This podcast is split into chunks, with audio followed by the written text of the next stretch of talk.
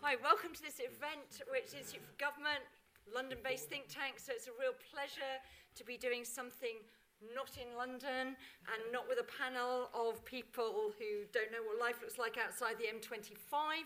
So it's really great to be up here in Liverpool. I'm Jill Rutter.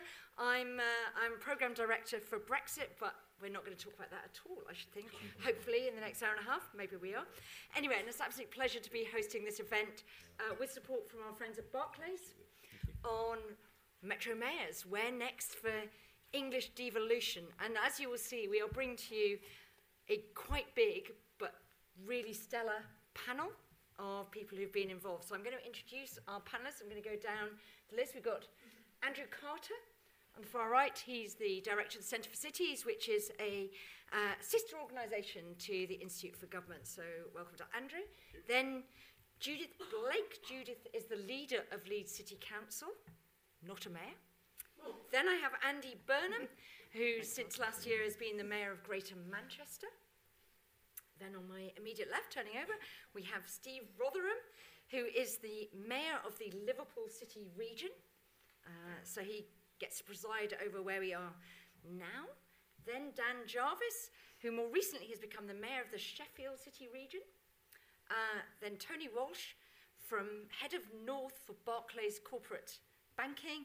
And finally, on the far left, my colleague, colleague Akash Paun, who leads the work at the Institute for Government on devolution, decentralisation, and all of that agenda. So what we're going to do is we've basically asked the quiz question, where next for English devolution and regional growth, and we've got lots of people who have quite different takes on that from where they are now. So what we're going to do is just go very quickly down the panel and get three minutes each. Start looking restive if they go much over that, uh, just to get their take on where we are now. And then what we really want to have is loads of questions, views from the floor, and things like that. So I'm going to kick off just to set the scene with my colleague who will need to look over and get a mic because we're long on panelists and short on mics. Uh, Akash Paun. Akash. Well, thank you. Good afternoon. Um, the Labour Party was, of course, once the, the true party of devolution. It has a, an incredibly uh, impressive record of which it can be proud of creating the devolved institutions in Edinburgh, in Cardiff, in Belfast, and in London. But Labour's agenda for creating regional government across the rest of England was ultimately less successful. And Labour left England um, as still an overly centralised country which lacked an effective intermediate tier of governance to tackle challenges around local economic growth and public service reform that local areas are too small for and central government is too remote to deal with. And it's ultimately been the Conservatives who've picked up this agenda and tried to fill the gap between the centre and the locality through the creation of combined authorities at the city region level, headed by metro mayors, of whom there are now seven across England and three of which, of course, are on the panel alongside me. And they, of course, can speak for themselves about what they've achieved so far and what they plan to do next. Um, what I want to do is just highlight what I see as three key challenges for this agenda um, going forward. So, first, devolution was always intended to be an ongoing process, not a one off event, and it's, it's proved to be that already. But I think what we've also seen since 2016 is that devolution has fallen down the agenda somewhat at Westminster. Um, and that does create a risk that the process will be left unfinished. And in particular, I think, without the commitment from the centre of the government, from the Treasury that we previously had seen, um, I think there's a risk that departments are reverting to type and trying to release powers and budgets on a restricted uh, and sort of ring fenced basis on their own terms. And that's going to weaken the ability, I think, or there's a risk that it does so, of the devolved bodies to be creative and strategic in how they can improve social and economic outcomes within their areas. I think it might also reinforce the dynamic whereby the metro mayors um, have to continually pitch for additional grants and funding from the centre in order to achieve their, their ambitious objectives. Um, and that's always going to be a part of their role, and they've been pretty successful at it so far. But ultimately, devolution true devolution has to be about autonomy, not, not about lobbying. And I think we therefore do need to have a debate about how to move the funding model for, for devolution onto a more secure uh, long-term basis and perhaps what we can learn from Scotland and Wales in that, uh, in, in that regard. Second, my second challenge, devolution is clearly unfinished as well in terms of its geographical coverage. So big city regions, Leeds of course, Newcastle and other places have been left out so far. So has most of non-metropolitan England. Um, so there's obviously a big question about how those gaps in the devolution map should be filled.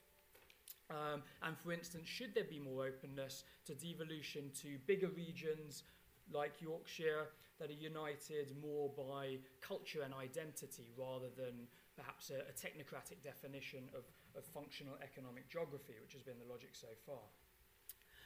Third and finally, I think there is still a big challenge relating to democratic engagement. The devolution process so far has been a pretty um, elite-driven process. You know, the deals emerged from negotiations between officials um, operating behind closed doors. There wasn't much public engagement uh, during the process, and I think people were voting in the elections without having a very clear idea about what the purpose of the new institutions even was. So I do think that's something um, that will need to be tackled if, if devolution is to be genuinely transformational. So in conclusion, I think English devolution has come a long way. It's moved the country in the right direction, but we've been left with a messy and incomplete patchwork quilt of deals which the public don't particularly understand and I think which remains vulnerable to future attempts to re-centralise power and to cut budgets. Um, and that perhaps creates an opportunity for the Labour Party um, to claim back that mantle as the party of devolution if they can come up with answers to those questions. But whether or not the party wishes to take up that challenge is, of course, not for me to say.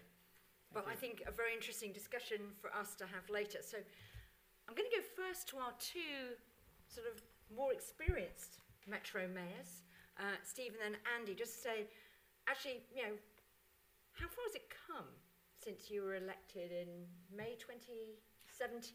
You know, what's it feel like? And would your the citizens of the Liverpool City region, if they identify as such, would they sort of now feel that this is something that's really adding value to them? Steve? More experience by 12 months. Um, yeah, and if you ask everybody in the Liverpool mm. City region, they, they love what we're doing. Mm. Um, no, he, he, look, Good. if, if we're honest, if there was a survey done, um, people wouldn't really know what the Liverpool City region is.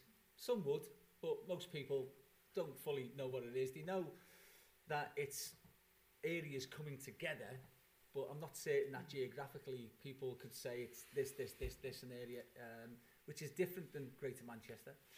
If you ask them about the devolution agreement, they might take a stab at one or two areas, skills perhaps they might say, or apprenticeships, um, transport, but then not so much. And if you ask them about a Metro Mayor, of course, Liverpool is famous for two football clubs, uh, two cathedrals and two mayors. Um, and not just that, in the city region, there are 11 titles with mayor in them. So parish mayors and um, the ceremonial mayors. And, and through all this confusion, we expect people to know what it is that we're doing. Well, they don't. And if you have a look at what's happened in London, um, 2000 was the, the first time that they had a mayor. And in those 18 years, that original de devolution agreement, if you like, the, the, the powers that they got has been transformed to where they are now. And I think most people, not just in London, they, you know, in, in our area would know Sadiq, they'd certainly know the lovely Boris Johnson, perhaps, and um, they might even know that Ken was um, the mayor of London. So people sort of know what it's about, but it's going to take us a long time to put our stamp on, on what we're doing. But there are things that we can genuinely do, and we are making a difference now, today, and we are changing the landscape of what's happening in the, the Liverpool City region and the, the architecture around um, how people operate and how we work with central government. All of that does take a bedding in period. So unfortunately, in the last 18 months, I've not been able to turn round austerity.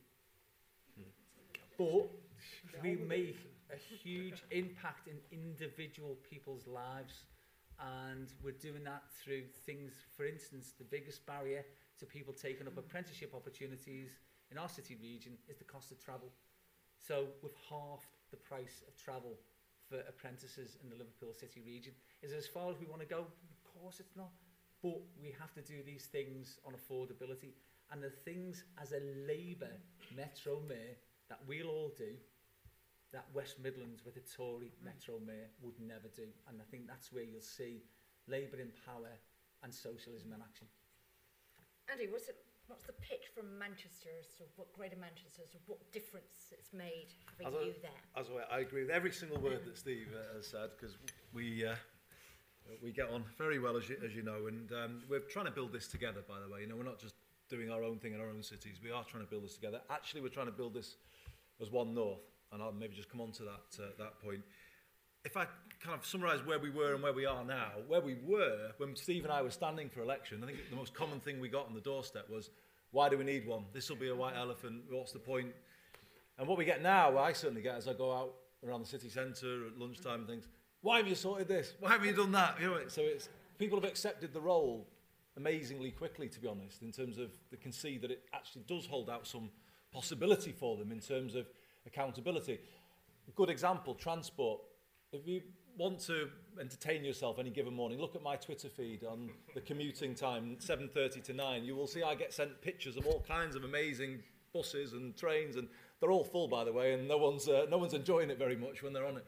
But here's an example of how it's changed things. All of a sudden, they have a failing transport system and one person to kind of, you know, give their concerns to. And that is slowly but beginning to drive a bit of accountability into, into the transport system. I think we would both say, and, and Dan too, because we're all on Transport for the North, uh, as Dan has joined us, between us, we think we've given the North a louder voice uh, when it comes to transport, working with Judith and, and all of our colleagues. Um, but we feel we have, you know, in times gone by, the North would have had the problems it's had on its trains and nobody would have been talking about it on the national media. Well, at least they were talking about it uh, on the national uh, media. And, and the whole question of transport in the North is much higher up the political agenda uh, than, it, than it was. So I think that's um, an achievement. More broadly, I think I would argue that there's more positive energy flowing around this city and around Greater Manchester than probably in areas without devolution. Um, and actually, if you look around the country, I mean, Akash gave a really good summary, I think, at the beginning there. Devolution does work. If you look in Scotland, Wales, Northern Ireland, people there are more optimistic about the future and where, the, and I think devolution is a part of that. You know, people feel that there's a kind of healthier political culture. Um, and actually, in a time when there's precious little consensus about anything in politics across the uh, political divide, devolution to England does have massive public support, um, 70% plus. Uh, and in Greater Manchester, where we've had it, even higher, 80% plus. So there's big public support for it, and the, the public want, um, uh, want more of it. Where does it go next? Well, definitely transport. I mean, we're getting the complaints, but we don't have the levers to change things at the moment. You know, unlike Sadiq, Steve and I can't enforce bo box junctions. we can't create red routes. Um, our buses are deregulated. Okay, we're going to get powers to do something, but it's not fully in place yet. So we kind of need the levers uh, on transport, and we haven't got them at the moment. We want full control over the northern franchise, I would suggest, uh, to prevent the, the. We can't have another summer like the one we've just had. So transport, we need more. Skills, we would both say, we need devolved control over our skills system. The government rightly are asking us to develop a local industrial strategy. Well, my argument is you won't have a successful local industrial strategy without a skills, local skills strategy to under, uh, underpin it. Uh, and I think, you know, my take is Whitehall has never, ever run skills policy well. It's created a situation where uh, we have young people on the university route very well looked after, but those, the other 50% who want something different, basically forgotten in national policy for a long time. And I think we are, devolution is, is the way in which you can address that, uh, that, that uh, failure. I would also say DWP. Give us devolved control of the DWP budget. I'm certain we can spend it better. uh, than, than they do. In fact, we're already beginning to prove that. So, Jill, I'll finish with a simple answer to the, the big question where next for English devolution and regional growth? Everywhere. That was what I, how I would answer that question. It works. It helps you build a healthier politics where you can do with people rather than do to people. It, it gets business more engaged and universities more engaged in what you are doing. It gives a sense of optimism in a way that there isn't much around at the moment. How else are we going to inject confidence into the regional economy? I don't see any other policy that's going to do it post Brexit. This is the best one that we've the best one that we've uh, got. I don't want Manchester to be the London of the North, where we're the only ones with a substantial devolution deal and nowhere else ever gets what we've got. I want everywhere to have what we've got. Get a devolution deal in all parts of England, because then just think about this: if Cheshire get their deal soon, then Greater Manchester, Cheshire, Merseyside, we could start the three of us. We've got scale there to, to borrow between us to do think, projects of, of um, scale and size. We don't need London anymore to, to, to give us permission to do things. So I'd say everywhere, we need a devolution deal everywhere. Devolution works. It's the best hope for renewing our politics uh, and uh, putting some in confidence into the regional economy. That's big manifesto for devolution. Let's go and hear from Yorkshire, where things are a bit more of a work in progress, Dan. That's one way of putting it. Um, well, it, uh, I agree with what Steve was saying that there is quite a bit of confusion around the issue of devolution. There is even more confusion in Yorkshire, and I'm quite envious of the degree of certainty and permanence around the arrangements that, that Steve and, uh, and Andy has. But I think Andy made a good point about the kind of collective voice of the North. I think that is incredibly significant. But for all of us, it presents some quite interesting dilemmas. So I've just recently bid um, into the Department for Transport's Transforming Cities Fund. So I have to bid for that. That's 120 million pounds of money that I think that I'm owed, but I still have to bid for it.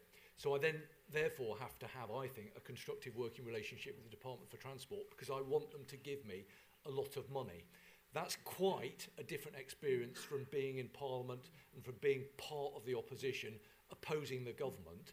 I actually now, as a Metro Mayor, have to have, I think, a functioning, constructive working relationship with government in order to deliver for the people that I represent. And that's quite an interesting dynamic. I'm not sure whether anyone yet has said the word Brexit, but inevitably we were going to get to it probably sooner rather than later.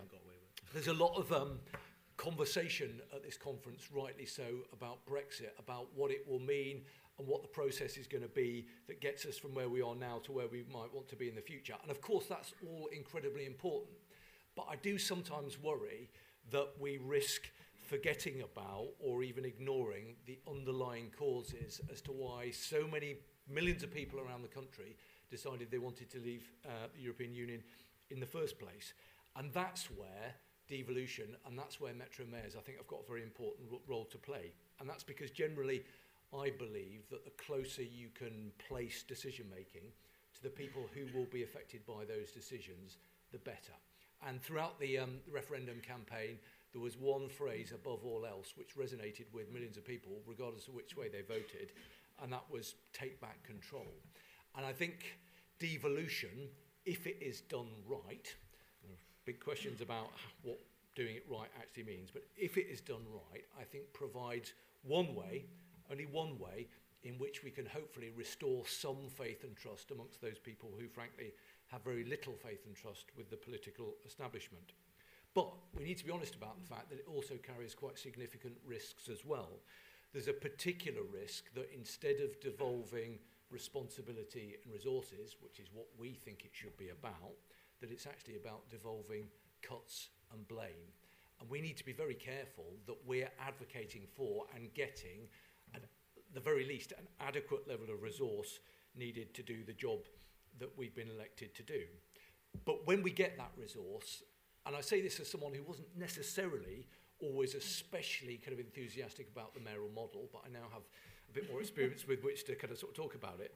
I think when we get it right, the, the mayor can be uh, a really important fulcrum point in terms of bringing people together. Because it's important to note that although metro mayors have some formal legal powers, I think that actually the greatest power is that softer power, the power to convene, the power to get people around the table, the power to bring people together, the power to persuade people to do things that perhaps otherwise they, they might not want to do.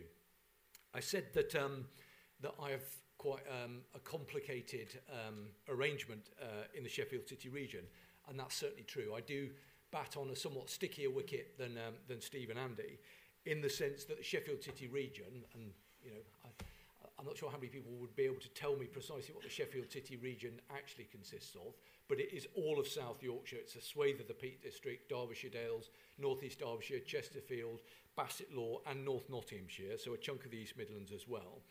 I have quite a complicated arrangement where I've got constituent local authorities and non-constituent local authorities. So I am the mayor of the Sheffield City region, 1.8 million people, but I was only elected, this is where it gets really complicated, I was only elected by people in South Yorkshire, but I am the mayor for a chunk of the East Midlands as well.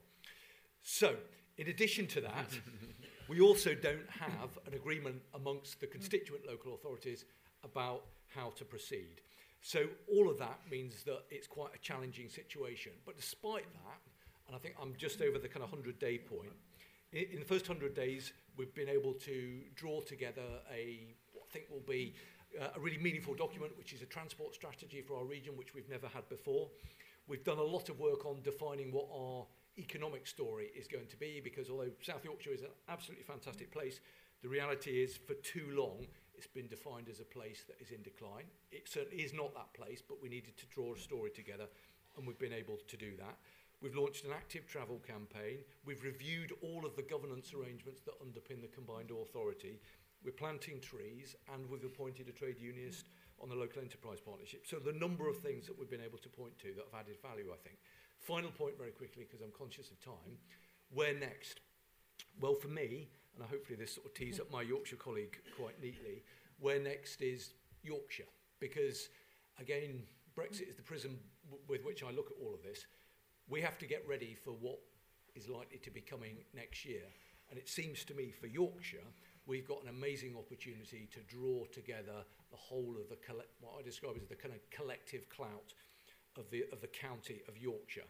Let me be very clear about the fact that is not a nostalgic argument. It is the case that Yorkshire has got an incredibly sense, uh, strong sense of pride in itself, and that's really important. But, but of itself, it's not enough. In the end, the driver for this has got to be the economic case, and that's why Judith, myself, and a number of others have spent much of the summer drawing together the economic argument that can demonstrate that actually what we need in our part of the world is a wider Yorkshire devolution. So if you go to one Yorkshire, then the Dales, Derbyshire Dales, things like that, all sort of fall away, do they, into a different geography? Not necessarily. So they suddenly discover this is a Yorkshire takeover. Because the, the, the further complication that we've been dealing with throughout the course of the summer is that for reasons that are not entirely clear, the government have decided to review the footprints of the local enterprise partnerships. So I think we can sort of see a solution that would work for Yorkshire that is based on a single combined authority that draws all of the local authorities together, but is underpinned by different geographic LEP areas. Okay, um, yeah, that sort of sounds simple. Judith, can you explain the future of one Yorkshire yeah, to yeah, us? sure, sure. Identity versus economic geography. Well, uh, um, I think I'll start from the position of a Yorkshire takeover. I think that would be uh, I think the baby a very good place to start. There are places on the edge that used to be in Yorkshire who would dearly love to come back in. I, some of you might be in the audience um, as we um, as we speak. Um, perhaps it would be helpful just to give a little bit of um, background to why we are where we are. Um, so the whole um, devolution model was driven by the core cities. I'm the chair of the core cities over a number of years, and we very quickly realised, um, working with George Osborne, that we would have to have a new model of governance, and that's why we set up the uh, combined authority model, bringing together um, local authorities around a functioning geographic area um, to really punch above our weight um, and move forward. So um, it is confusing. So Leeds is um, in the combined authority of West Yorkshire, but our LEP area um, covers um, York um, districts from North Yorkshire, Harrogate, Craven and Selby, but all, and also Barnsley actually um, is part of our LEP area. Um, you with me so far?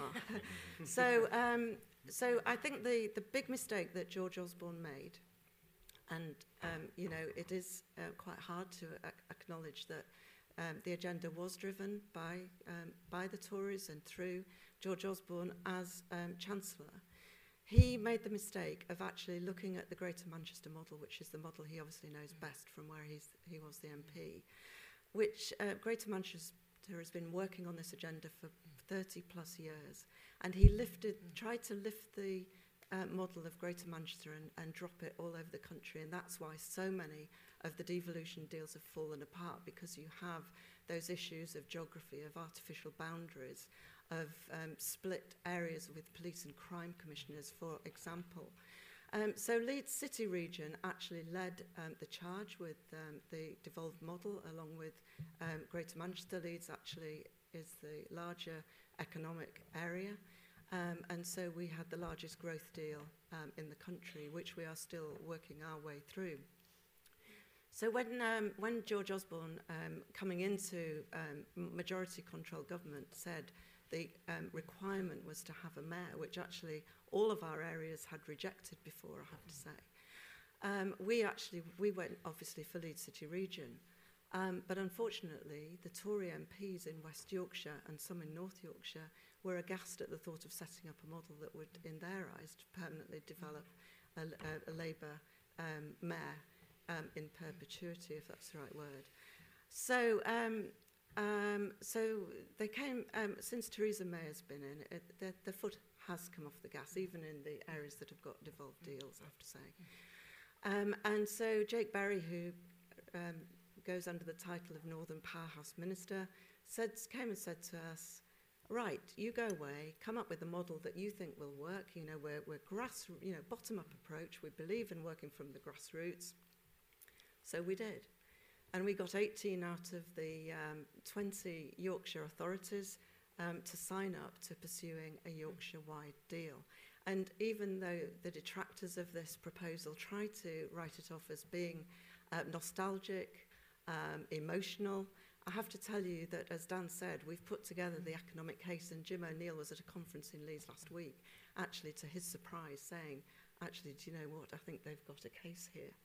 Um, so um, you know, obviously, um, as Dan has said, um, the South Yorkshire situation has presented um, a, a, something of a challenge, um, but it's very clear Dan stood on the um, platform of being the mayor in South Yorkshire to get their deal away, to get much needed money into South Yorkshire. We all support that in Yorkshire, but with a view that once the um, One Yorkshire deal is up and running, then the districts in South Yorkshire who want to move away from that model um, can actually do so and join the One Yorkshire model. So we have a One Yorkshire board with all with the, the, the leaders and Dan sitting on it, um, working on a range of issues already, whether it's housing, energy, tourism, all of the key issues um, that, um, that work for us across the region. Um, I, I, you know, so uh, it's very much work in progress. The, the big change in my experience is that the Treasury no longer is driving this agenda. So our negotiations before were primarily with the Treasury, and it's getting back into the Treasury and getting them to understand the economic prize of devolution that I think will move us forward. So Yorkshire has an economy twice the size of Wales and a population that's the same as Scotland. And um, as, as Dan has said, the brand and identity understanding, you know, what it is when you go out to the public, what it is they're voting for, they completely get the Yorkshire model. It is a very, very powerful um, brand. Um, so, um, in terms of powers, I think um, actually the soft powers that mayors have brought have um, taken a lot of local authorities by surprise. Um, the powers actually are not vested in the mayors, and I think um, Steve and Andy would accept that, that they, they actually reside with the combined authorities which are made up of the leaders of, um, of the local authorities in their area. And I think it's important that we keep the, um, the dialogue with local authorities as well because they are still the drivers of change in their particular areas. Um, so um, a huge amount to play for. Um, I think it's down to us to really go out and get the popular support because if who knows when the next general election is going to be.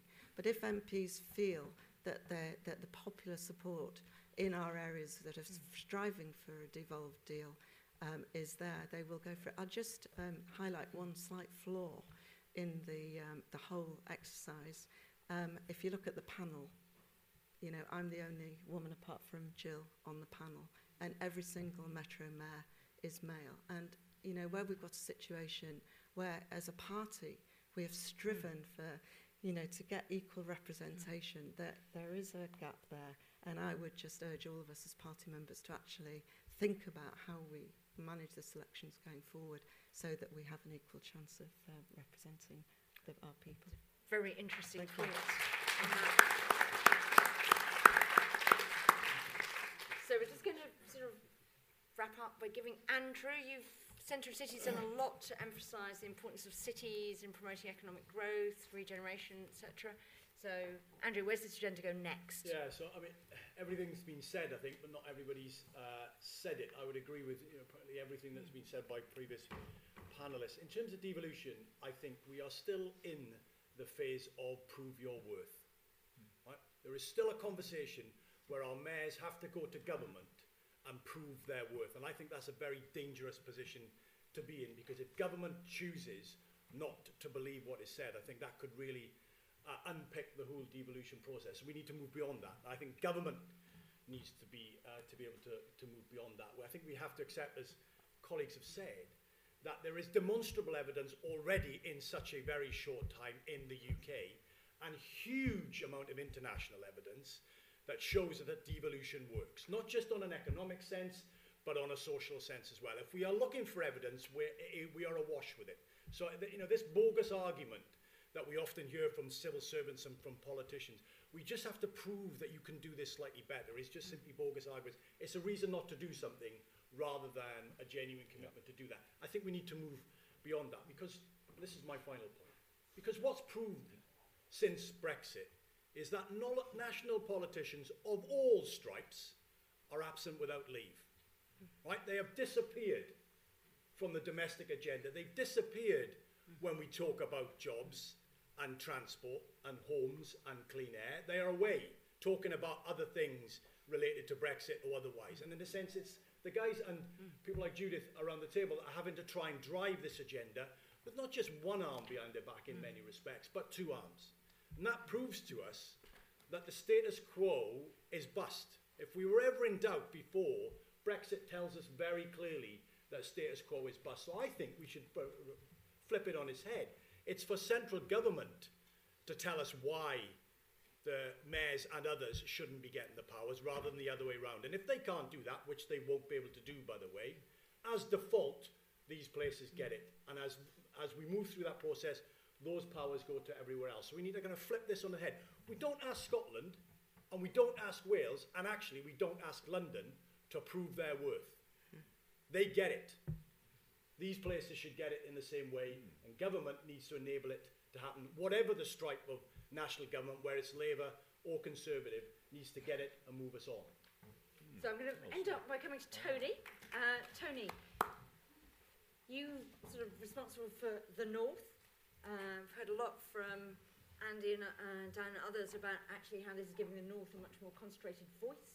So what is this doing actually from a businessy perspective to boost the North as an economic presence and give a Yeah, more coherence um, to that? Thank, thanks, Jill. And a lot, lot of common themes here. So, um, 35 years with Barclays. Uh, common theme number one, I joined as an apprentice. Common theme number two, um, in my hometown of Barnsley. So I've got common, um, commonality with these two uh, chaps uh, here.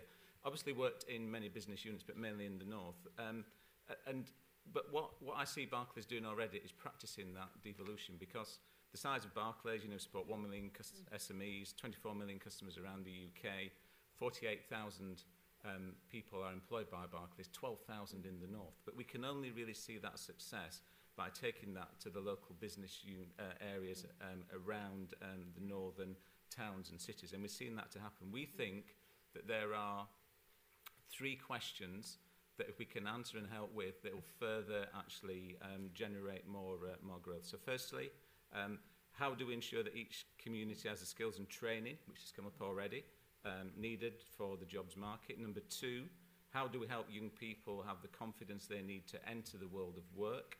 um, when they leave full-time education. And thirdly, in these uncertain times for businesses, how can we help them grow in the, uh, in the uncertain economic um, um, time? We, uh, we see the establishment of the Metro Mayors uh, as being um, a great aid to help and support with that, and we're very keen to work uh, with, uh, with the Metro Mayors and others to bring that to, uh, to fruition. We don't have all the answers, clearly, but you know the kind of things that we're doing.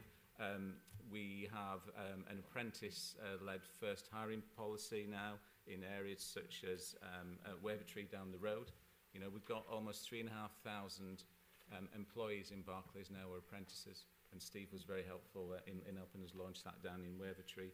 Um, our um, um, digital eagles, we're helping with digital skills, etc. We put five and a half million people through life skills type programs. Um, with Andy's support, we've launched um, support in Bury um, around, uh, around there as well. And then to business in general, we've launched some lending funds across the north of 500 million pound lending funds. So um, we, um, we are very excited by um, the debate here. We think we can help and contribute and help, um, help this uh, grow even further. So what difference does it make having a mayor to go to as opposed to a local authority?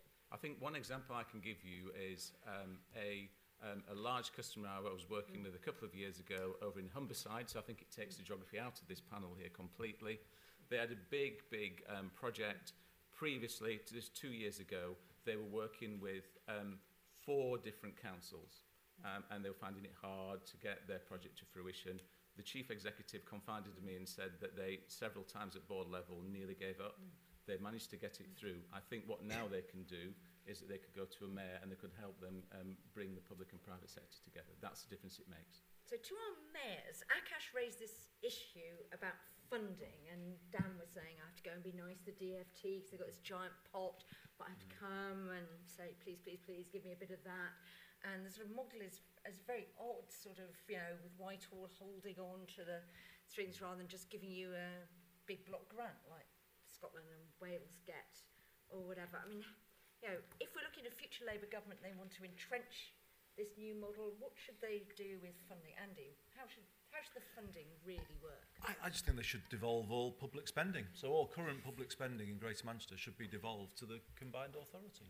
Um, we live there. We care about it. We're prepared to be accountable for it. We'll spend it better than them. It's pretty simple, really. I, I don't think the DWP spend their money well in Greater Manchester. They spend it sanctioning people and trying to trip them up. We'll try and spend it to help them. Just, just a different way of working. You know, on what basis does anyone in Whitehall know better than us? I- just don't believe that they do. So uh, we're lucky we've got more under our control because of health devolution. But we, are, we, we, we can demonstrate already that we're spending it better. Delayed transfers of care in from hospital are already lower in Greater Manchester than, than they are in other comparable uh, cities. We've got an element of DWP devolution. We're getting twice the results with people furthest from the labour market than the, the work programme we're achieving.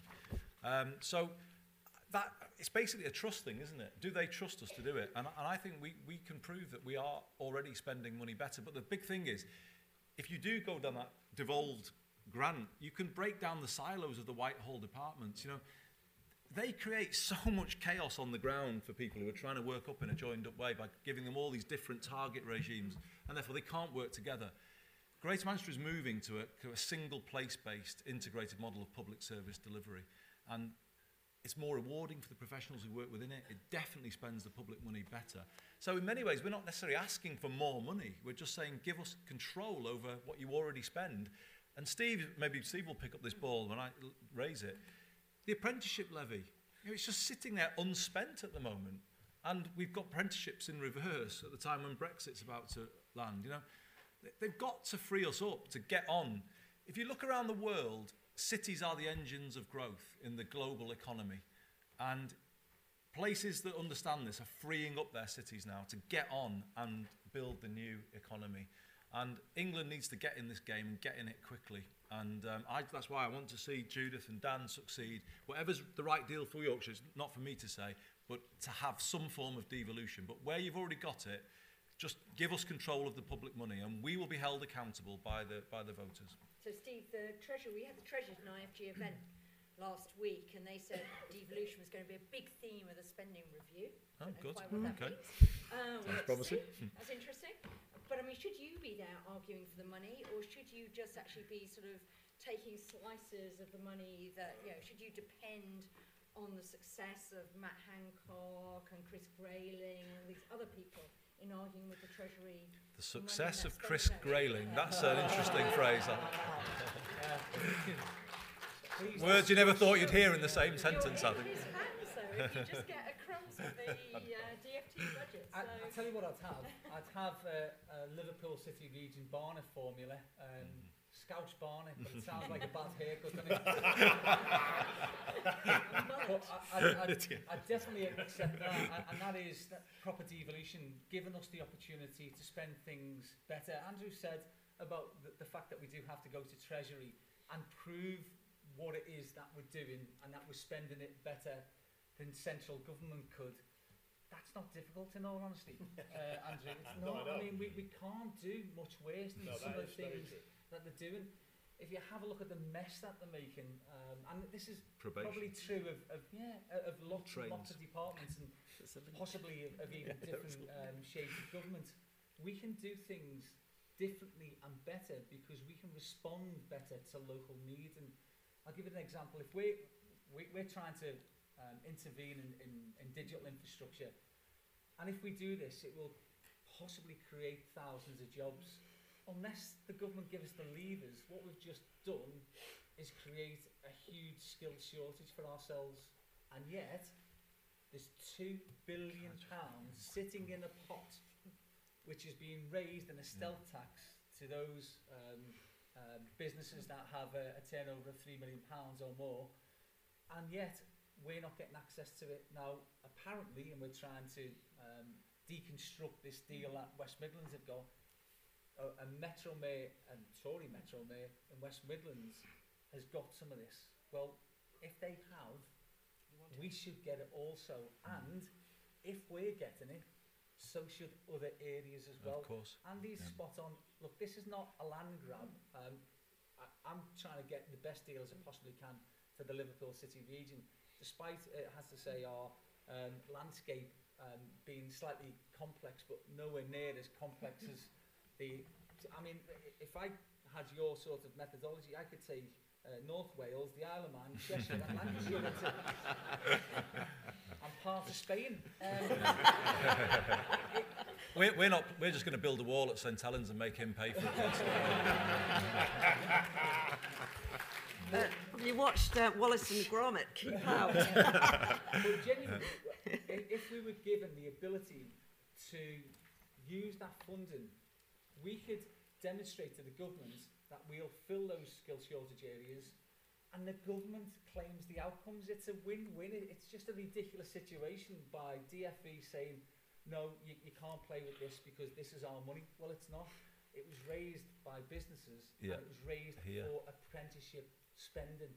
We can spend it better than them and they should do that immediately. I, Jill, I, I just want to pick up on one point, if I may, just because I do again agree with everything Steve's saying. But I don't want you all to be sitting there thinking we're just thinking about public money, you know, go, going in the begging bowl. And we've made a commitment to Greater Manchester to end the need for rough sleeping in Greater Manchester by 2020, seven years ahead of what the government is saying. And we've built a movement behind it. So Dan's point about the convening power is a really important point not to be lost mm. because we've built a, a real movement, voluntary sector, charitable sector, businesses now coming forward. You'll see an an announcement tomorrow, a major announcement that will bring a lot more money in to what we're trying to do. This winter in Greater Manchester, we're going to provide a bed for every night for every rough sleeper from November to March. We're going to do it. Uh, and it's because we are convening and building from the bottom up. And I just think it's really important to get that over as well. You know, that this isn't, it is partly about giving us the public money, but when you've given us the public money, we can then galvanise with it to achieve more with it. And I think that's the point, and I wouldn't want to miss that point because Dan's point was, a, was really significant about the extra value that a, a mayoral role can add.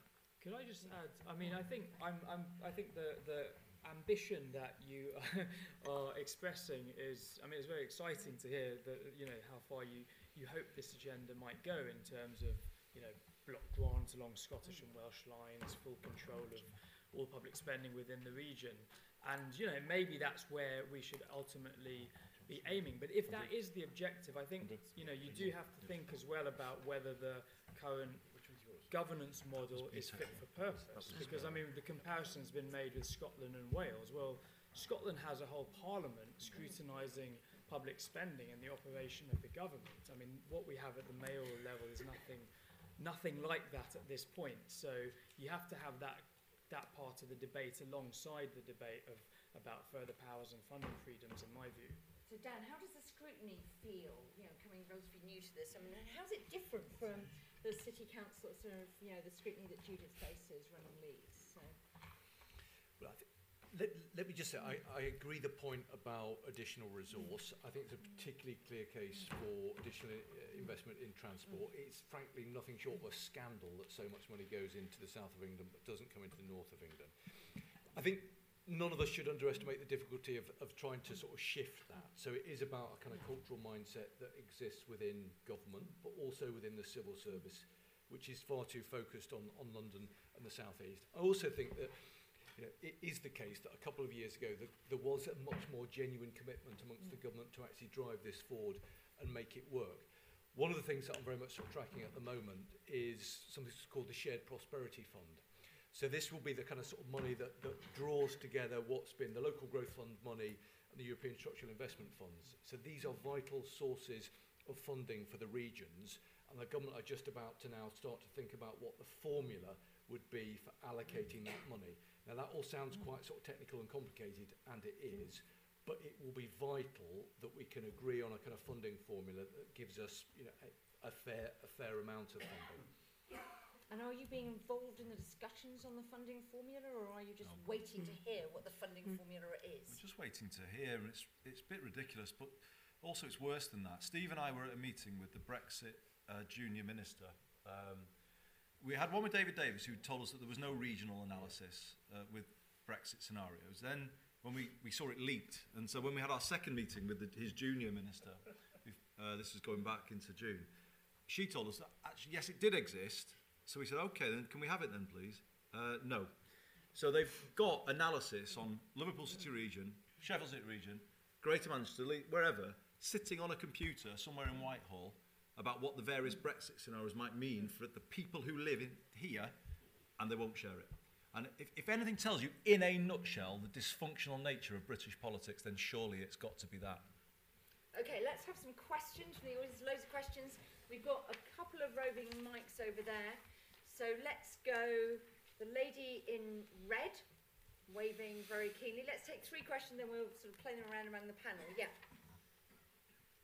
Thank you. My name's Catherine Preston from Bury, a councillor in Radcliffe East in Bury. My question is Will the other mayors commit, as Manchester have done, to um, making sure the WASPI women have their bus passes, please? Okay, what's women bus passes? Yes. Down. Down. Yes. So along there. Yep. And Penny there. So my question is very related to the issue that Judith brought up about the fact that so many of you stood sat there are men. Mm-hmm. And I'm going to ask a two-parter, one of which you will be both the most and least able to answer as having the experience of being metro mayors but not being women, which is what do you think needs to be done to make sure that women do apply to become and become metro mayors?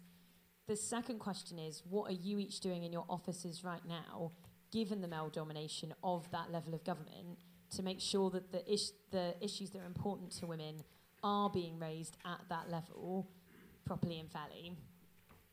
Okay, and then yes, Yeah. we have Uh, somebody with a microphone Yeah. over here. Uh, yeah, can I just also agree with absolutely what Judith said about gender? And just to add to it, I mean, n- nothing personal, but I think it is a shame that so many of our metro mayors are former members of parliament. And I hope to see, hope that we see from inside our party leaders coming from local government and elsewhere. But to ask, uh, I think we've talked loads rightly about north-south divide, regional divide. I wonder if the regional leaders could say a little bit about what they think about divides in their own area and how they're dealing with those. There's a north-south divide in Manchester. In Yorkshire, you've got Leeds and Bradford. There's all sorts of situations. I wonder if the mayors have a, a role in bridging those. Okay, I think some really interesting questions. You want to ask the bus pass question? Mi- mine's, that, mine's that simple. Um, we've got the most conce- the, the best, most generous concessionary bus travel pass in the country and everybody gets to that 60. Same as London. That same as London. Andy, bus passes. Well, uh, Catherine's right. We did introduce a, a bus pass for the um, WASPI were most affected. They were the ones who saw uh, the age accelerated by the 2011 Act. I'd like to extend it if I could, so I'm looking at whether we can extend it, but we've not finalised that yet. But uh, you know, the principle is established, and um, I'm pleased that we've been able to support them. Okay, let's talk about this sort of issue that's come up about why are mayors men? uh, which I think is a really interesting question. Um, yeah, Judith. You're best you answer this Yeah. one. Yeah, I'm going to start with you, and then we'll ask the others what they're doing about it. But you know, does it attract you the idea if there's a mayor of yeah mayor of Leeds? Well, know, um, Can I, can I say the, the most disappointing result of the mayoral round was Sue Jeffrey not getting Yeah, elected in Tees Valley. Sue is absolutely brilliant woman. I've had the great pleasure of working with her. Um, we both worked for York, the Yorkshire Regional Assembly, uh, for example, and um, her not winning was um, was a tragedy. I, I think it's a question we, we have to take um, seriously, but um, what I would say is that we've uh, we've come a long way in representation in councils, and certainly as council leader, I've been able to reflect um, the makeup of my group, which is now more than 50% women, I have to say, um, in my cabinet, and make sure that they're given, you know, we, we really um, punch our weight. But we have to be honest that the, the reason we've actually been successful in getting more women into parliament, into councils, has been through um, positive discrimination, if you like. And I don't think there's any requirement to have um, uh, women on the selection panels for on, on the selection slate, if you like, for mayoral authorities. Uh, Correct me if I'm wrong. No, you've no, been no, you've been through it. So, So um, I just yeah. think it's been an issue that has been completely um, neglected. So um, there's absolutely no reason why women shouldn't come forward, but it is just um, it is just one of those issues that nobody seems to have paid any thought to at all. So. Andrew, you look at cities around the world at the Centre for Cities. Is this a sort of uniquely British phenomenon? Because we Yeah. we have the oddity that in devolution, actually, devol- you know, Scots and Welsh actually have a lot of prominent women. Yeah. Scottish politics basically almost a female preserve nowadays. So, Uh, I've tried to stay in my lane on questions that I don't know the answer to, and I don't know the answer to that oh question. right, okay, okay. So, what are you doing to promote to make sure women's issues don't get ignored? Even uh, no, Okay, Steve, I'll, I'll doing? just explain the process first. Yeah. So um, we did have a woman candidate in the selection process for the Labour uh, nomination, um, and I was successful. And then when I stood as the Metro Mayor candidate, there were two women that stood against me um, for other parties. So th- there were opportunities for women. The, the most, I think, difficult part that I've had to try to overcome is that we have a constitution that says that each of the leaders of the six local authorities that make up the combined authority have to form the cabinet, they have to have a portfolio. And I've guessed what? All six Mm. of those leaders of the local authorities are men. And that causes lots and lots of issues. So, um, people may well have, have heard me say this before, but I, I'm a proud Scouser and I, I've always believed the old adage that Scousers learn to read between the lines before they read words. And in my devolution agreement, it told me No things that about I have to do, but it doesn't anywhere say things that I can't do. So what I did was um, we've introduced uh, a deputy portfolio holder. Mine is sitting to my left here, Carla. Um, a deputy portfolio holder, and it, to get the gender balance, um, if that changes, it's 50-50. So in this case, six blokes, and it has to be six women who are the uh, the um, deputy portfolio holders. But also, I, I'm able to have mayoral advisors, and out of those mayoral advisors, we picked the best people that we could possibly get for each of the individual thematic areas. And there were seven of them, and out of those seven, six were women. And the idea is really is to provide that opportunity and that pipeline for those very strong women to perhaps think about what the next step is. And that next step should be to be the leaders in those local authorities and to turn from being a mayoral advisor into a politician, maybe a mayor, maybe an MP, whatever it might be. But that's the way you start to generate organically the opportunities um, and it's really working in our city region. So do you think this is a transitional problem, this problem identified that actually the route to becoming a mayor is to become an, is to be an MP, see uh, mayoralty going in a sort of region you've got a connection to and you use your platform of being an MP already stand for that? Is there, are you going to, you know, 20 years time are we still going to see basically MPs monopolising these jobs? Or I think it's probably more phenomenon? likely in the early stages, probably, you know, because obviously the role wasn't known, was it? And so it might have been hard with the ro- role not established, and then someone perhaps who wasn't as well known trying to Yeah. then come into it. So I think maybe in this early stages we're establishing it. Probably more likely that people who've been involved in national politics would come to try. But I don't think it's going to be likely in the future. I think uh, w- once we're through this establishment phase, then I think it will be, you know, it will be open, much more open to anybody. We, we've got a balanced combined authority, so we've we've asked our ten boroughs uh, to change our constitution so that each borough now can be represented is represented by a man and a woman at every combined authority meeting to try and answer your question. I was just going to say, obviously, some of the other metro mayors are not former MPs. Some So the, are, Ma- the, the Birmingham or the West Midlands mayor is not Mm. a former MP. Neither is Ben. Neither is A&T Valley. Uh, neither is James in Cambridge. So we've got an unrepresentative panel in that sense. Here, what about this Well, none issue? of them are Labour. That's Um, yeah.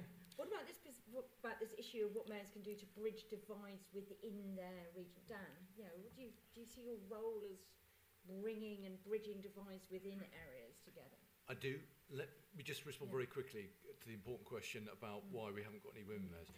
So I actually approached uh, a number of incredibly experienced, capable mm. women in South Yorkshire to try and encourage them to stand. None of them would, and it was only on that basis that I chose to do so. I think there's a broader question more generally. And uh, why but- wouldn't why wouldn't they? Did they tell you why?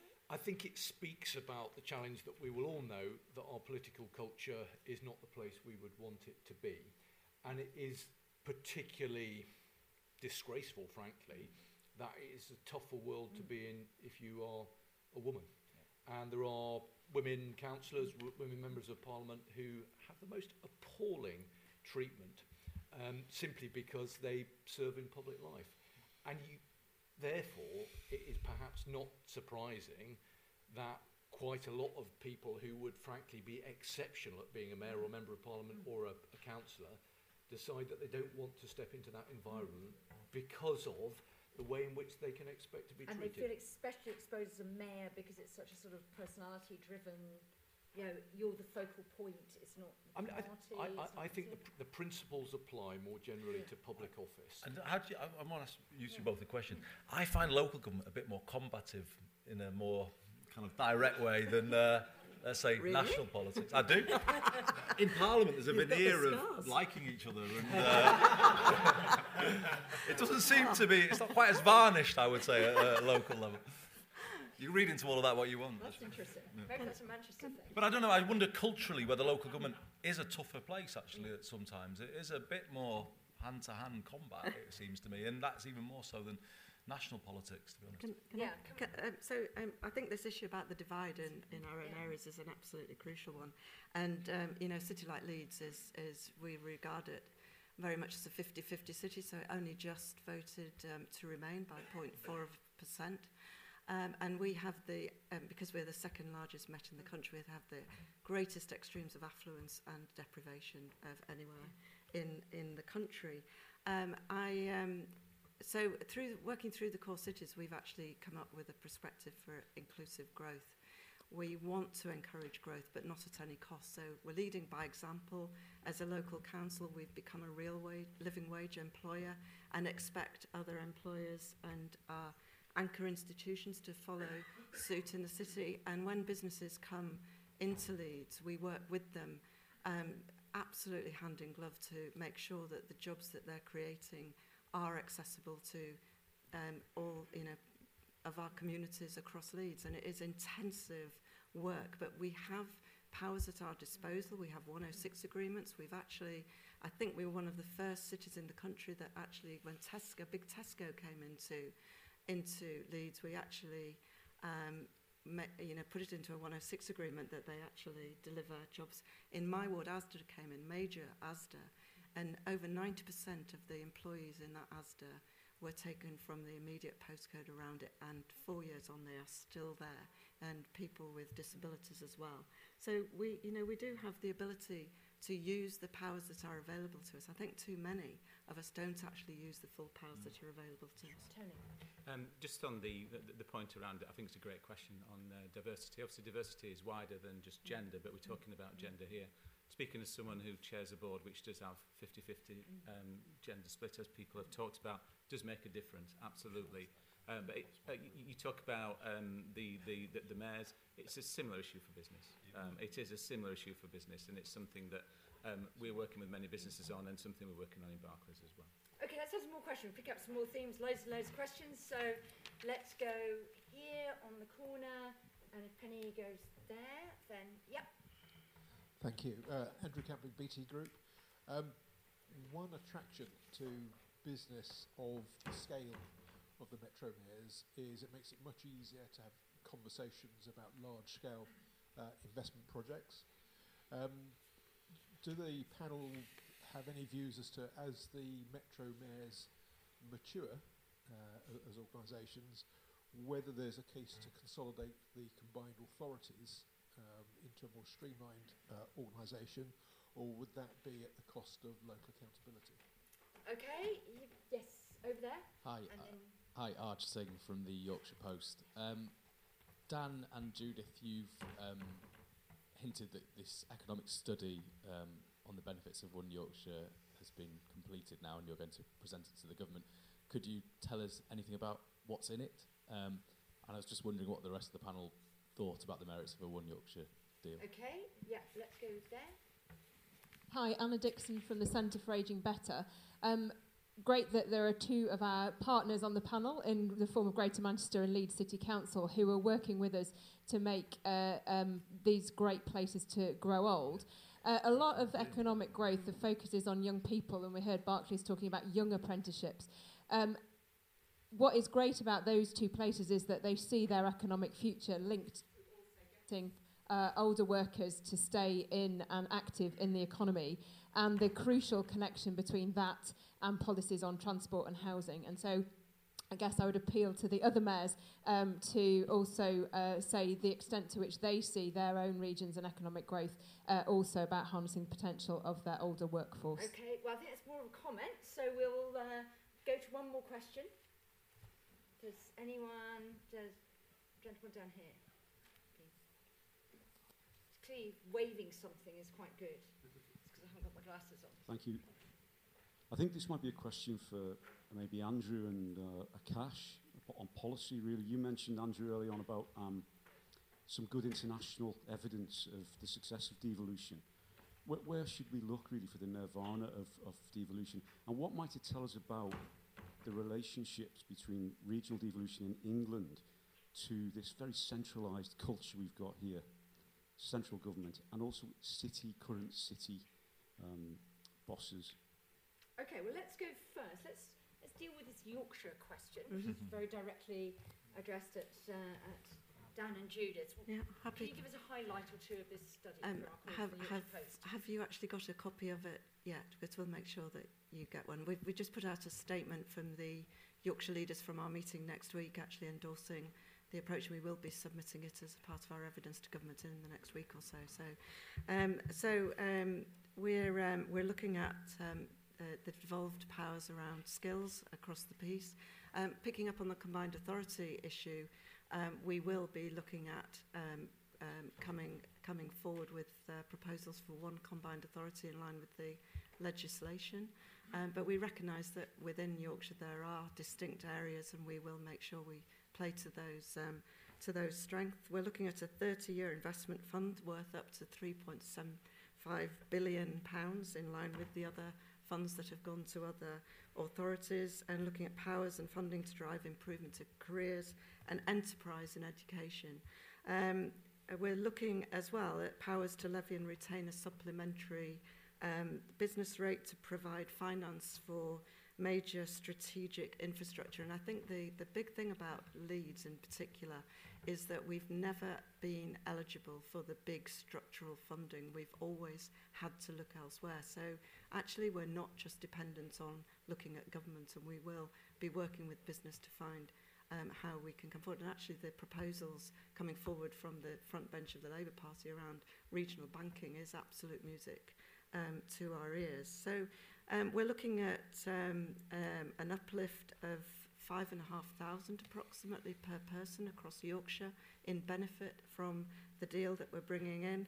Um, Yorkshire is actually quite a low area when it comes to exports and we're looking at a, um, an uplift um, from increasing our activity around exports and as I said through inward investment, research and development, we have enormous strength across Yorkshire through our universities, absolute international um, top players in the university field. Um, and, you know, even though we haven't had a deal on skills, we can demonstrate through our growth deal the difference it makes of having powers and resources at a local level. Our pro um, programs delivering 8 out of 10 successful outcomes as opposed to DWP sort of 50% maximum, I'd say. Dan, anything you want to add on One Yorkshire? I mean, I think just to say that we've, we've always been clear about the fact that if we couldn't prove the economic case, then we were onto a bit of a loser.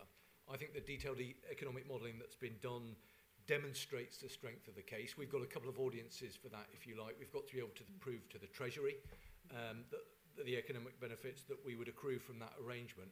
Also, I think there's an important conversation to be had with members of the public about what they're going to get out of it. And, you know, frankly, so some of our, our residents might be a bit sort of sceptical about this. So we've got to be able to sort of demonstrate the actual, tangible, practical value. That economic case, though, is not enough on its own. It has to sit alongside the detailed work that we've been doing on the governance, what powers, what responsibilities will the mayor actually have, what will be the responsibility, the relationship with the other local authorities. And then because we accept we're not going to have it tomorrow or next week or next year, the third part of it is the roadmap to get us from where we are now to where we want to be. And that involves the interim funding arrangements for all the constituent parts of Yorkshire. And we've got a plan for what those would be. It's quite straightforward in South Yorkshire, we could do that. But hopefully people understand that we're actually, we're, we're working together. We're actually drawing everybody in Yorkshire so that we move forward together. None of us are going to kind of move without the other. So with those kind of sort of three elements, hopefully we've got the kind of sort of basis of a very strong case. And I think it's going to be hard for government to, to say no. So Stephen Andy, I want to pick up this point about combined, we've got this combined authorities. So in London, it was relatively easy, thanks to the abolition of the GLC, that there's a bit of a void for a mayor to move into. But you've been sort of mm. pasted in the nicest possible way over the top well, of lots of existing authorities. Is that a sort of the long run model, do you think, or are you a stage of evolution so something changes? Is this the permanent model we've now lit on for your two city regions? Respecting what Judith rightly said before, which is, you know, our model's not right for everywhere. However, I'm going to make a very partisan point and say the Greater Manchester model is far superior to the London uh, okay, model. Yeah. And let me tell you why, because it goes to answering the question. In our case, um, the GMCA yeah. is the councils.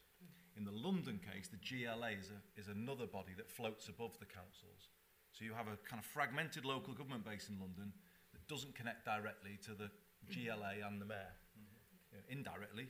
In our case, the 10 members of the GMCA, as Steve said before, are our leaders, and myself as the 11th member, um, and I have the extra responsibilities over health and other things. It means basically that if we can agree, and I go back, you know, you know, it's challenging at times, but we do agree on a lot, most, uh, mostly. Um, that means that all of GM, the whole system then, will be pulling in the same direction. And I think that is a much more attractive model personally than, than the London model. The, the thing I think that makes it, you, you mentioned both of you, I think Tony made this point as well, that one place to go to and not without having you know, all those different conversations. One thing that struck me leaving Westminster is, you know, the point scoring and all of that stuff is kind of like been left behind as far as I'm concerned. It's about place, isn't it? It's, it's, it's not about the division of party that kind of is the stuff of what I'm doing now. It's more about the place and promoting the place. That's a much more unifying agenda for people, isn't it? Particularly for business, it's a safer place to engage as opposed to Westminster with all of its agendas and all of its kind of um, arguments. And I found that, you know, devol- the devolved space is a much better way to fully engage business with what you're trying And uh, one of to the do. things that's interesting about your model is you're also the Police and Crime Commissioner. I am. Says looks nervously. I am. You're also the Police and Crime Commissioner. Yes. Is that and you're the only mayor, Metro Mayor, I think, who's Mhm. doing that. At the moment, I Does think that, Steve is you getting- hoping to Are you becoming PCC? I'm not Does that announcing make- anything today. Go on. Does that make sense? Is that is Yeah, that com- helpful or um, yeah? Completely, because as I said before, you've got to break down these silos. Actually, devolution is the way you can break down these pointless silos between different public services and make them all work in a much more coordinated way uh, at the at the ground level. You know, on the combined authorities point, I hope Cheshire get a devolution deal with Yorkshire, and I don't think Lancashire are there yet, but I, I would love to see them come through because, in the end, if the Northwest had those four big sub-regional deals, Steve and I might collaborate on something, or Steve, myself, and Cheshire might do something, or the four of us might do. You can scale it up or scale it down depending on what issue it is you're dealing with. So the CA model is a good one, I think, because some things will just be right for the city region to do. Other things might be right for the two big city regions to do. Others will be all four. Do you see what I mean? I think it's a good building block, and this is where the northwest and northeast devolution fell down. It was too high level. It was too big geography. Go with the functioning geographical area that uh, Judith spoke about before, and that is the the combined authority uh, model that we've got. I think it's the right right building block, but you can scale it up or scale it down depending on what you're trying to do. So you with Andy on that, Steve? Edward asked about scale, didn't he? Yeah. Uh, and that's really important because Liverpool or Knowsley or Sefton or St Helens or going on an international level to try and get investment doesn't really cut it. Um, we like to think that those individual areas um, may well be able to get through the front door, but big international investors are looking for scale, and a combined authority gives you exactly what the international market wants. And six districts working together is not easy. Andy's spot on with the combined authority model and that it is different than what happens in London. There's um, both pros and cons uh, to that, and that is, of course, um, the the good side of it is that hopefully uh, in our area we have six Labour local authorities, a Labour metro mayor, and we can work together for the best interests of the, the whole city region. Hopefully, at times, putting aside some of our individual differences uh, for the greater good. Um, I don't know what that might be if some of those authorities ever change hands politically, and uh, those others who have experienced that may be able to, to tell me um, what how that feels, and that, that could cause us some real issues about trying to get the um, the consensus and the collaboration. But demonstrably, it's working at the moment, and whilst we have the embryonic um, nature of this, we can shape it how we want. Nobody told us how to do things other than the, the devolution agreement. Nobody told us what we needed to do. We've got a blank sheet of paper.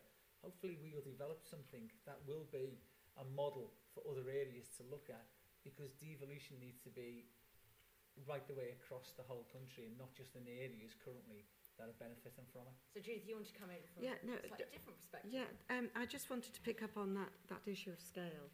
Um, um, I, I was one of the five um, leaders from the north who w- went to China with um, George Osborne the, when launching the Northern Powerhouse um, uh, model, if you like. Um, and it's interesting, you know, Andy and I have separately just been to China, but the Northern Powerhouse has resonated so incredibly well in China because they understand the scale of what we're talking about. And I think it's really important, whatever different differences in terms of models that we have, that we keep that northern um, picture. And, and as you say, the strength of it is is absolutely phenomenal. I've made And this we point a mustn't- couple of times. Yeah, we week, haven't I? mustn't. But we the Chinese mustn't government lose are that. talking more about the Northern Powerhouse than the UK government at the moment, which is a bit a bit uh, Yeah. a bit worrying. But the Chinese model is, is Judith's right.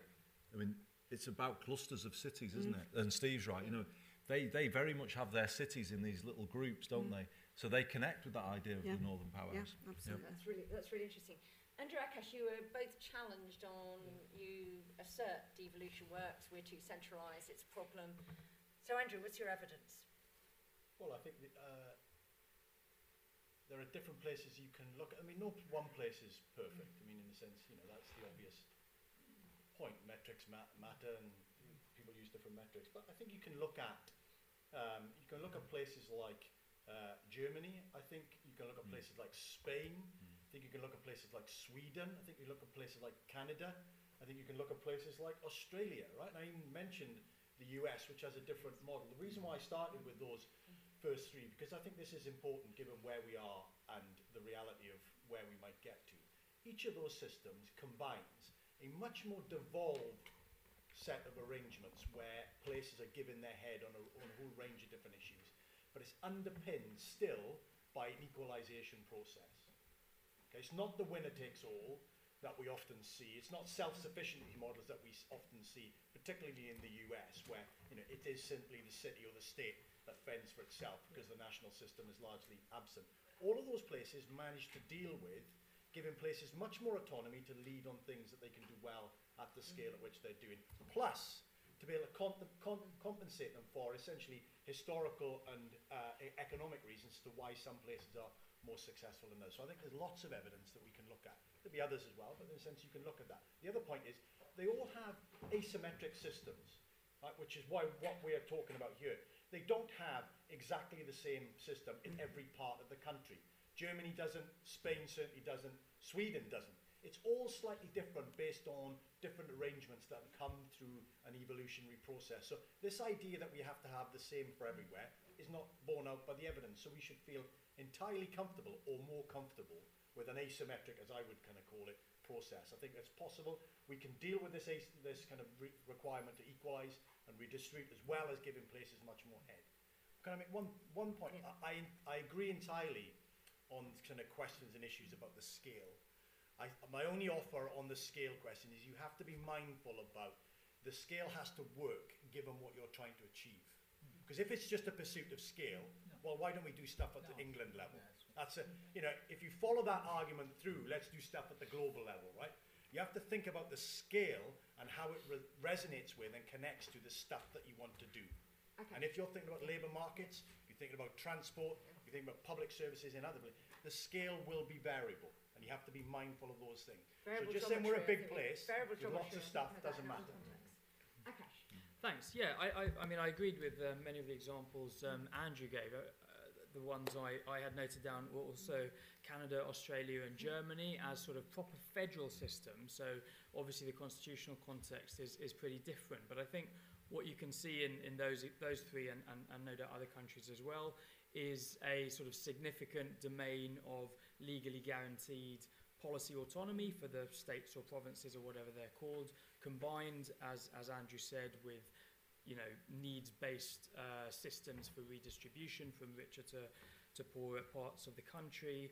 Um, and thirdly, combined with effective systems for, for cooperation between the different levels of government, um, with the levels of government coming together on the basis of, of partners or equals, not central government telling the, telling the local or, regional levels what to do. If I can say one thing very quickly also on, on combined authorities. Um, I mean, I take the points made by, by Andy and, and, and Steve about the, the benefits of having the combined authority to sort of foster a consensus across the uh, area with the local authorities. And that is obviously the, the benefit of it. I mean, I think I alluded to this before. What I see as missing in the current arrangements, particularly if we're talking about going a lot way, long way further, is an effective scrutiny body um, I don't think the London Assembly is a particularly effective scrutiny body, but you know, if we're really aspiring to get towards Scotland or Wales or whatever, as I said before, I think you need to think about the other side of the of the constitutional systems at, at the city region level, which we don't have at the moment. Okay, I'm going to have to finish up quite soon, but what I just want to do is go down the panel, and the final exam question is what should be in the next Labour manifesto about metro mayors, devolution in England? Because we said so far, George Osborne's probably got a better press in this event than anywhere outside the Evening Standard. So, you say London newspaper, uh, which he edits. Um, so actually, what should Labour be doing to take this agenda forward, and what should it be committing to? If Akash or Andrew want to participate, they can. Tony, what should what would play There was Labour a, someone with a scene or- microphone there who I think sorry. was desperate to. Uh, you a yeah, yeah, okay, We do maybe. last question. Thank you very much. Cheers, Andy. I love a bit Um, of Great uh, Manchester uh, loyalty there. Yeah. Well, we'll see after the question gets. uh, I'm, I'm, I'm Sam Wheeler. I'm a um, council in, in Piccadilly Ward 8. Was I, I agree with what Andy said about we want more powers, but it, it's who those powers to go to. And Akash made this point, and it, it can't just be centralised in May's office. And this is nothing against Andy. You know, it's it's a very rare Labour politician who can seduce Hale Central, but you know the the sense that what we need back is, is essentially this effective scrutiny. And we, we had this, which is why the Conservatives abolished them in 1987 and 88, which is we had um, metropolitan county councils. And can't we have one back? And then all, all the um, comrades on the panel don't just have to be mayors, they could be first ministers. okay, we've heard that. So that's a possibility for Labour's next manifesto. Tony, do you want to have a go at what you would like to, what So, look, would so, like to see? yeah. Or it could be the Conservative manifesto as well. Yes, so obviously it d- doesn't. Uh, um, for, for me, it is all around giving more powers to um, help with collaboration to bring the public and private sector closer together in their communities. That's, that, that is what we see will help stimulate growth throughout the UK. Dan, what's on your pitch for this agenda? I think it is that sort of genuine, meaningful commitment to devolve raw resources and power away from the centre to the regions. I think that's quite an exciting opportunity. I hope that we can grasp that. I think if you talk to Andrew Gwynne, or Shadow Secretary of State, I think he sort of sees the potential of it. But in the end, we're all judged by actions. So I think let's let's use the kind of devolution that we've got to sort of demonstrate the value. It is work in progress. I think we'll probably in 50 years' time have a different arrangement. But we just need that kind of cultural mind shift to move resources away from the centre out to where the people actually are. Steve, you're waiting to give a lot of people who are waiting into power in their departments and say you're not going to get as much power as you thought you would, having stuck with central government rather than moved into these mayoral jobs, uh, because we're going we want to take some back. So how do you get, what sort of commitment do you want to see up front in the next Labour manifesto? Told people earlier about the, the soft powers um, and reading between the lines. Look, uh, just because um, it might not be in a Labour manifesto doesn't mean to say that we're not going to do it anyway. But the things I'd like in, in a, a Labour manifesto is um, I think our commitment around national and regional investment banks is really important to, our, to us, to areas like ourselves. That's the way that you can truly start to address the imbalance in the economy. And I'd like, um, you know, to, to have the opportunity, and I've, I've spoken with John Mack and, and, others, I'd like to have the opportunity, um, if central government aren't going to do things, to have the powers locally to do them for ourselves. And that might mean exactly what Andy Burnham was talking about, where Liverpool and Manchester decide that we'll do something as two, or, you know, Manchester and Leeds might do something, whatever it is, but I'd like to see um, us have the powers to be taking more responsibility for our own areas. Andy? Well, it's definitely, I see it as we rather than I, by the way. So I, I'm wanting to work in that way, and I would have no objection to going down the, the, the path that you describe. Um, but in terms of what I'd like to see in the manifesto, I've been saying this week, and I'll just say it again uh, in case people haven't heard it, but I think the referendum result was as much an instruction for Westminster to review its relationship with England as it was for Westminster to review its relationship with Europe. And I think Labour needs to respond to that. And what I would like to see in the manifesto is the proposal for an, a new constitutional settlement along the lines of the, the federal model that Gordon Brown has been uh, speaking uh, about. So what does that mean? I think it means, firstly, maximum devolution uh, to the English regions, number one. Number two, I think it means a, a regional House of Lords. Um, number three, controversially, but I think it means a review of the Barnett formula, because I don't think it's fair uh, to the English regions compared to all of the UK.